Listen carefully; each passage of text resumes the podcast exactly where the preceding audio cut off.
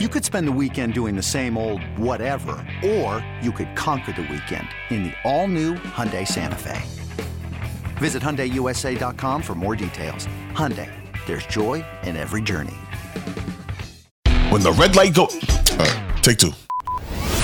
When the red light goes off, we're just getting started. This is Off Air with Chris Thomas and Steven Gagliano, giving you a look behind the scenes of Atlanta's top sports station as we take you through the top stories of the week from the world of sports and entertainment. Welcome to Off Air.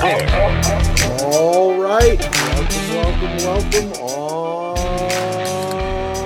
on in to the latest episode of the Off Air podcast. And Steve, well, let me introduce myself first. I am Chris Thomas, as always, joined by my fellow 929 The Game producer, Steve Gagliano. And Steve, we are going inside, inside the mothership today, as I am coming to you live from an undisclosed location inside of one of the members of our 929 The Game's family's abundant and lovely home, as I am doing some dog sitting. Uh, my second job because we all know radio pays so well. Um, I thought dog sitting was just part of our job title and our uh, our job description as producers. Yes, exactly. I thought that carried over. Yeah, we need to babysit whenever uh, applicable. Um, Steve, ton to get into on this episode of the show, but we begin where only we can, and that is. Uh, we get a week of no quarterback talk in Atlanta. Thank God. Sound the alarms. Praise the children.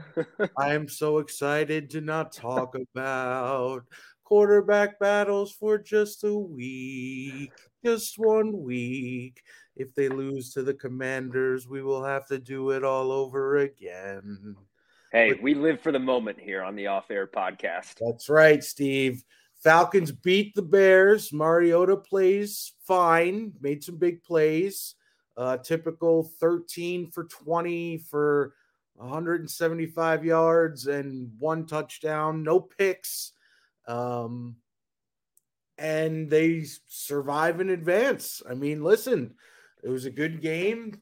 I said on Twitter a couple weeks ago the Falcons are only playing heart attack games for the rest of the season, and it holds true. Every game at home, it feels like, comes down to the final drive, the final play.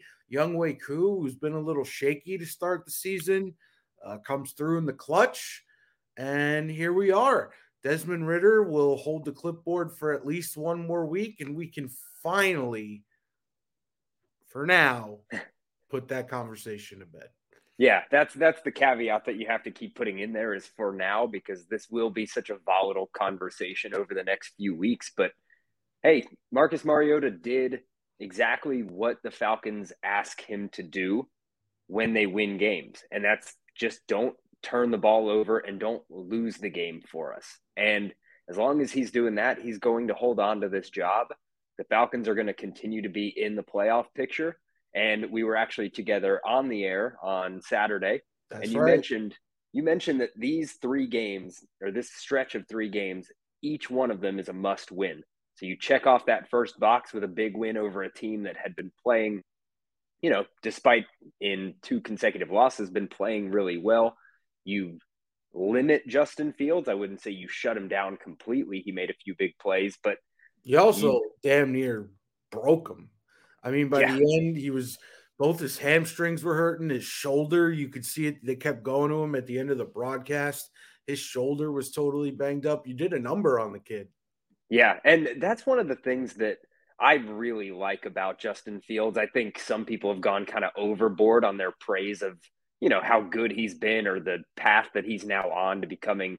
Some people are kind of anointing him as the next best thing in the NFL, which he very may well become that you know, in a few years. But his toughness, something going back to his days at Ohio State, specifically that game against Clemson in the college football playoff yeah, when he Skalski. damn near broke his ribs. Yeah. Yeah. What and just watching guy, by the way? Did he is he in the is he floating around in the NFL somewhere? I want to say he signed with the Bills or something as like an undrafted free agent, but I don't think he made it. Yeah, I don't. I haven't heard. I could be name. wrong, but yeah. But again, so Justin Fields, the way that he's kind of been able to bounce back from those injuries and play through those injuries, that's something that's impressed me a lot. But you know, also impressive yesterday was the Falcons' defense making plays when they had to. Now, here's the problem, Steve. The Commanders might be the hottest team in football right now, outside of like the Chiefs. Yeah, who saw I mean, that coming? They're playing really well. Heinicke, we saw. I mean, we got a dose of Heinicke before he became the Green Lizard, which is his uh, very due nickname. He's just a slippery little guy that annoys the crap out of you. Hence, he is a Green Lizard. Um, I actually had not heard that nickname yet. Yeah, he made the uh, game-winning play against the Falcons last year. That outside toss to J.D. McKissic, little throw. McKissic runs it up the sidelines, and they walk off the Falcons in Mercedes Benz. That was one of my welcome to Atlanta moments for the Falcons last year, for the first full season covering the team with 92-9 the game. Um, so first and certainly not the last. No. Uh, the problem though is Steve, if they lose that game, we're right back to square one. starts all over again.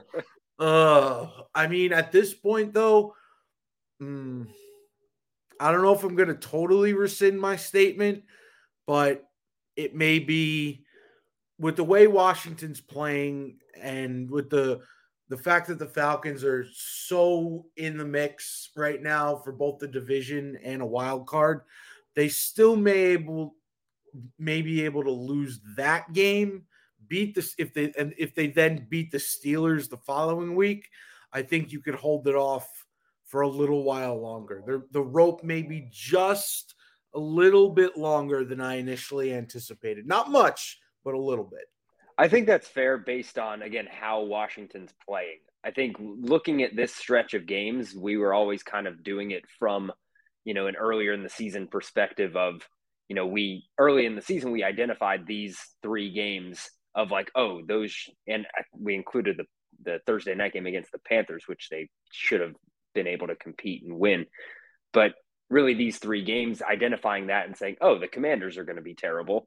And I think collectively, as a Falcons fan base, as a station, I think we have to reevaluate, you know, what the Commanders have done lately and factor that into it to say this is not a game necessarily now that you expect to walk into Washington and win the way that they're playing. So, yeah, to say if they lose this game, you know, the conversation of quarterback play, should they tank for a better pick? Should that be fair? I don't think so. If you walk in there and you look like you did against Carolina, then maybe. But if this is a competitive football game, you're in it, and you know a few plays don't go your way, then that's an entirely different situation and that's been the problem with the Falcons the entire season, right? Is you don't know what you're getting week to week at this point. I mean, how is that team the same team that looked so bad against Carolina and then Carolina comes out this week and is essentially neutered by the Baltimore Ravens? I mean, I don't understand. I mean, Baker Mayfield looked worse than Mariota did at any point during his two game really bad stretch. I'm so surprised I, they went back to him. Yeah, to I don't I don't get it. So the Falcons team is much like the NFL this season. So much of the NFL this year is is a bunch of slightly above average teams compete competing for the final couple playoff spots and there's a couple of divisions that are up for grabs. You know, the Giants came back down to earth yesterday. The Cowboys now look like they're the best team in the NFC East. It was the Eagles a couple weeks ago. They barely win yesterday against the Jeff Saturday led Colts. So this has just been a wild, wacky NFL season. And it's kind of a changing of the guard as we see the guys like Brees and Brady and Manning and Rivers and Ben Roethlisberger and a lot, a lot of the teams that from the, you know, mid 2000s up until now, the last 15 years, that you pencil in every single season for a playoff berth are not those same teams anymore. So it gives teams like the Falcons that are in the middle of a rebuild. Yes, I'm using the word rebuild. They're rebuilding, guys. It's okay to say it. It's not a curse. It's not an indictment. Yeah, when you uh, have eighty million dollars of dead cap money, right. I think it's safe to call it that. And credit to them, they're playing much better than any, anybody thought they would. But it is still a rebuild. Yeah, that's why Arthur. That's why everyone. That's why no one, I should say, should have doubt that Arthur Smith should get a nice long rope here and not, you know, if they if they win, you know, eight games this year and nine games next year, we're not going into the next season saying, "Hey, is it time to cut bait with Arthur Smith?" It's not working. I think I think he's earned over his first two seasons here, you know, some time to really get everything in place, a full cap, a full roster, a full you know program so to speak that he wants to instill in the organization and they're they're ahead of schedule right now and, it, and it's fun to watch and at least for one week uh, no quarterback. At least from us. From I do think there will definitely be a, a small subsection of fans that either call in or tweet or text that are still going to be driving that narrative home, but it's not getting yeah, any play. The, the Twitter, us. the Twitter trolls and, and the like. But all right. So an interesting situation I find myself in here, Steve. I am at the humble abode of one of our fellow 929 the game employees.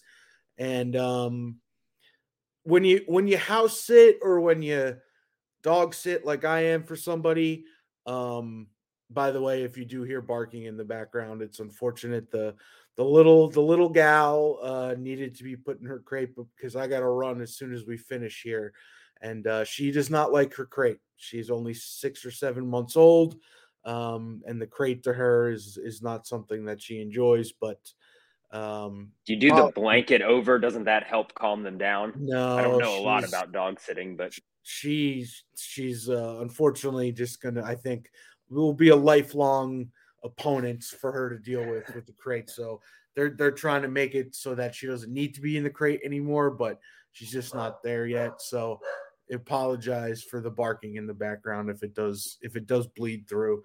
Um, but with that, when you when you sit for somebody, you get the spiel, right? And what do I mean by the spiel?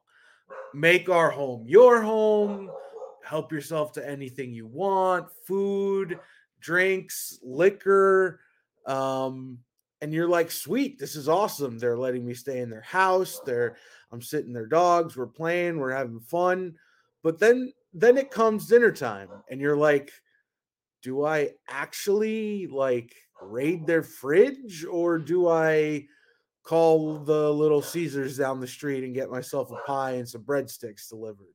So, Steve, my question to you is what is guest etiquette here? What do I do? How much am I allowed to enjoy the fruits? And there are many. If I went downstairs and put the camera on the liquor cabinet, you'd fall over.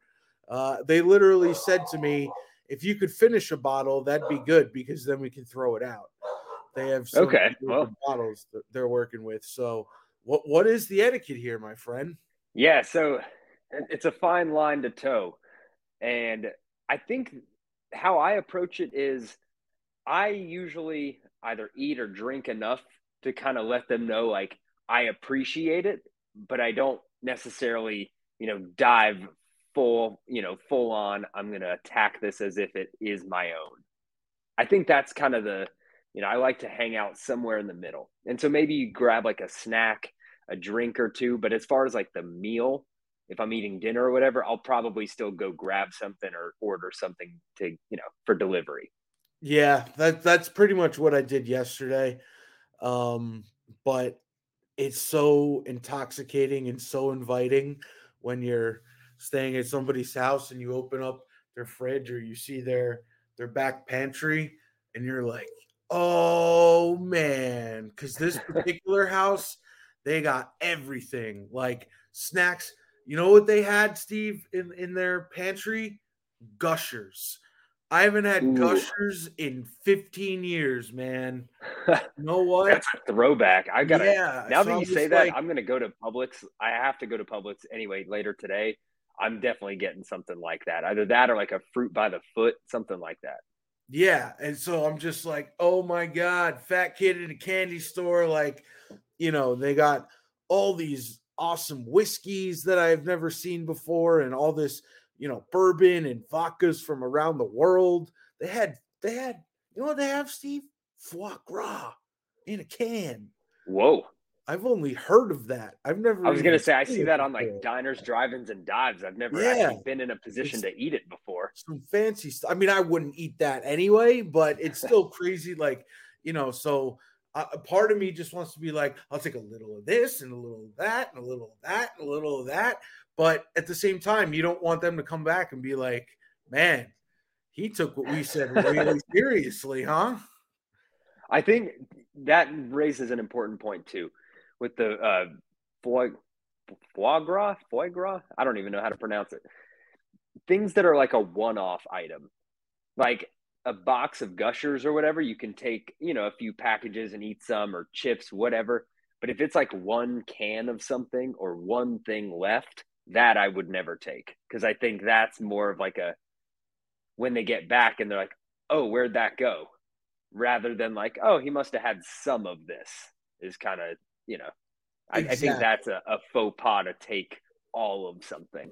Or like, th- and there's certain items that you really probably shouldn't go for. Like, if they have like a, a thing of ice cream in the in the freezer, at, but it's yeah, you're not just taking a spoon. To, yeah, to it's that. not like the full size one. It's like one of like a maybe like a Ben and Jerry's or like a, a Haagen Dazs that's like big enough for more than one person, but not big enough that it's like the family size carton. So if you get anything that's like that in between size version of something, maybe stay away from that. Like only go for like the big package items, like a box of goldfish or like a loaf of bread or a you know a deli a deli size pound of meat and cheese to make yourself a sandwich. If they have something that's clearly like a snack item that you think is just for them, like a Butterfinger, maybe perhaps bar.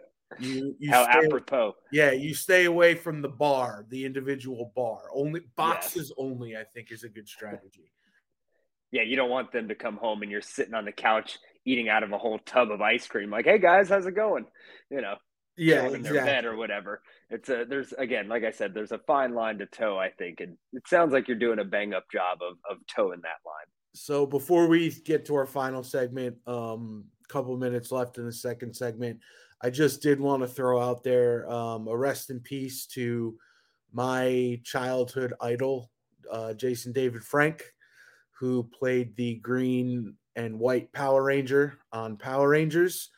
Uh, sadly, the news spread yesterday that he uh, took his own life. Uh, I didn't know he was dealing with anything, but as we've talked about before, when you lose an athlete or a role model or a childhood idol, um, you know, like with Chester Bennington or other guys that we've talked about on this podcast, that you think, man, their life must be awesome. You know, you would never think that behind, you know, the door when they get home at night, whatever they're dealing with. And uh, apparently he was dealing with something that he felt that was the necessary step to take. It's really unfortunate. Uh, for me, he was my childhood hero, bar none. Uh, I was obsessed with Power Rangers when I was a kid. Um, I had every toy, every tape. I watched it religiously. I could recite whole episodes of dialogue to you. Um, I, I dressed up as a Power Ranger for Halloween every year for 10 years, just as the new series would come out. Um, I would just follow the trend. Uh, it was my absolute favorite show, and he was the absolute um, main main guy, the cool guy. Everyone wanted to be the Green Ranger, um, and he played the role really well. And and he, you know, for for for those who don't know, who I, I've you know, I don't watch Power Rangers anymore, but you know, since it was my favorite show as a kid, I've loosely kept up with you know the actors from the original run and seeing what they're doing. Uh, it's funny, the Red Ranger's actually going to jail because of tax tax fraud. So We were on the we were on the air together. I was producing for Yep. you and Bo the day after that happened. Yep, and we did. We did. Uh, I think we did basically like a whole show around your childhood hero that let you down. Yes. Um, and this this is unfortunately another another sad sad example of that. Um, he was he was my he was my hero, man. There was there was nobody cooler than the Green Ranger, and it really really sucks. Uh, and he he basically was the one guy that kind of um, he was like the the the grandfather of the series. He would every few years he would pop you would see online Jason David Frank returning to Power Rangers for 20th anniversary special or doing a guest appearance on one of the new seasons and uh, it was always cool to see him keep up with with the season with the series and be sort of like the brand ambassador for Power Rangers as we got older. So just just wanted to say rest in peace to him and uh you know I will uh I'll always be a fan of his no matter what. All right, let's finish up strong here on a lighter note because the Falcons did win yesterday, and that means we're going to get some good Falcons audio post game. And the guy who we're going to hear from is a guy that now set a record, and that record is he runs really damn fast on kickoffs, better than anyone else in NFL history. Hey man, Falcon Nation, man, we appreciate y'all coming out here, man, showing out, man. Listen, man, y'all keep coming to the games, man. Y'all bring the energy for us, we gonna bring the energy for y'all, man. We appreciate y'all. Got that dude, man. Let's go. Let's get it. That is a very jovial CP, Cordarrelle Patterson, after the game, thanking the fans for coming out and supporting the team after another home win. I believe I heard on the game this morning, I think they're on the verge of surpassing their home win total of the last three seasons combined this season alone. It's something close to that. I think they need one more win at home, and I think they have three more home games to do it. So that just goes to show you how special it is to win these games at home. And he was he was vintage CP yesterday. Did it all. He really did, and yeah. So they're four and two at home this year, and I know last year they had what one win at home, and that was against the Lions. So it, it's been really cool to see them kind of start to turn around that home field advantage or turn Mercedes Benz Stadium into a true home field advantage this season. And I think that'll only continue as you, you know, obviously win more at home. Fans want to pay to see a winner. And I think the Falcons are proving that they're, you know, capable of doing that. And Cordarrelle Patterson, man, it's it's a different energy just when he's on the field he was out for those four weeks. And while the, you know, the running game was still strong, the team still played fairly well without him. He adds just such an extra dimension to this team, to the team chemistry, and obviously what he does on the field, making up for a fumble, by the way. You know, he put the ball on the ground, the Bears score to go up 17 7 at that point. And what does he do next? He takes, you know, the ensuing kickoff 103 yards to the house. And all of a sudden, the momentum of the game has completely shifted. And, you know, I think that win, while, you know, I, I wrote it in a piece online after the game that it was an all three phases kind of win because each unit kind of did their part. That one specific play really kind of turned the game on its head. And I think you're obviously you don't win the game without that play. Yeah, and he's as vital of a piece for this team's short and long term success as anyone. Um, you just got to hope that they manage him right because he is not a not a spring chicken, and you carry the workload um, as fit as opposed to just saying, "Hey, we're going to give this guy, you know, 25 carries a game no matter what." Um, and it's nice to see guys like Huntley and Allgeier really develop. We really do have a three-headed monster. Um, excuse me, at running back. And I think it's been a long time since the Falcons have had something like that on offense. Like, I know when I see CP go to the sideline, I'm not like, oh, well, there goes the running game. It's no, just bringing Huntley or Allgeier fresh, come in, and you know the train, as we saw yesterday, just keeps moving. Yeah, and on the broadcast, Wes and, and Dave were really good in saying that late, as you know, as Cordarrelle Patterson comes off the field you know, he had just had a hard run and it was only a few yards, but, you know, it's still a load to try to tackle him. And then, you know, Wes said, he was like, all right, you just got done trying to take down Cordarrelle Patterson. Here comes Tyler Allgeier with fresh legs. And, you know, the way he runs and his running style, is imposing for defenses. And so the later it gets in games, and I think that's why the Falcons are doing this the right way and building the right kind of identity. The more that you can cycle through these guys, the better. And I think when Cordarrelle Patterson was out for those four weeks, it proved to Arthur Smith and the team that, you know, Huntley and Allgeier can get that job done even when CP's not in there. And it also, whoever's back there quarterback makes their life a heck of a lot easier. Um, if Ridder, if Ridder ever does get some reps, um, you know, there you would assume they'd probably be relying on him even more because you know they want to make sure that they're doing everything in their power to give you know a young quarterback the best chance to succeed and not ask him to do too much. And the way that you do that is you rely on your stout running game. You you rely on the three-headed monster that you have going right now behind a good run blocking offensive line. Um, not the same about their pass blocking, unfortunately. Although yesterday they were pretty good. Um, I don't know. Did Mariota even get sacked yesterday? I made it once or I don't think so. Most, if any. Yeah. So uh, they did. I mean, they only put the ball in the air twenty times. He was, I think, thirteen of twenty. So again, they didn't they didn't drop back a lot. But the, yeah, the offensive line did a good job yesterday. Down to uh, is it Chime Udoga who got the start Chuma at left guard? Edoga, the former yeah. New York Jet great. That's the only reason I know that. that that's mm. that is not a flex by any stretch of the imagination. He just hey, especially not today, bringing up a former Jet or anything about the Jets. Yeah, well, listen. You know what's funny as we close out this episode here? Carl and Mike and Bo, whenever we do our show calls off of a Jets win, they always ask me how I'm feeling, and I'm like, I'm fine. And they're like, why don't you get more excited? And and now and then I point to yesterday's effort and that's why I don't get excited. I need to see it much like the Falcons for an extended period of time. It's nice one-off wins, you know, you beat the Bills or the Dolphins or whatever. The Patriots have beaten the Jets I think it's 14 times in a row. I mean, come that's on, brutal. man.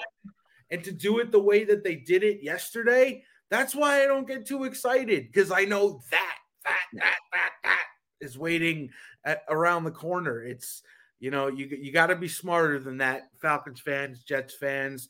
You know, let it let it work its course. Let it happen over time.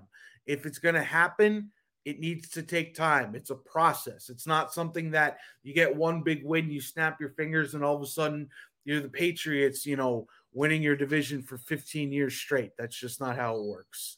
And you know, Arthur Smith was was quick to say last week that the Falcons don't have a quarterback situation going on. The Jets have a quarterback situation going on. Zach Wilson oh. is horrendous. He's not good, Steve. He's not good. But that's not our problem to worry about. We worry about winning football games here in Atlanta, and that's just what the Falcons did. We'll talk to you guys in a couple days. We'll get you set for the Thanksgiving holiday, maybe even a Thanksgiving topic or two du jour for you guys to savor on over the holiday weekend. But for now, I am Chris Thomas. Follow me on Twitter at C Thomas Radio. That is Steven Gagliano at Peeve Gagliano on the Twitter. We will talk to you guys in a couple days. This has been the Off Air Podcast.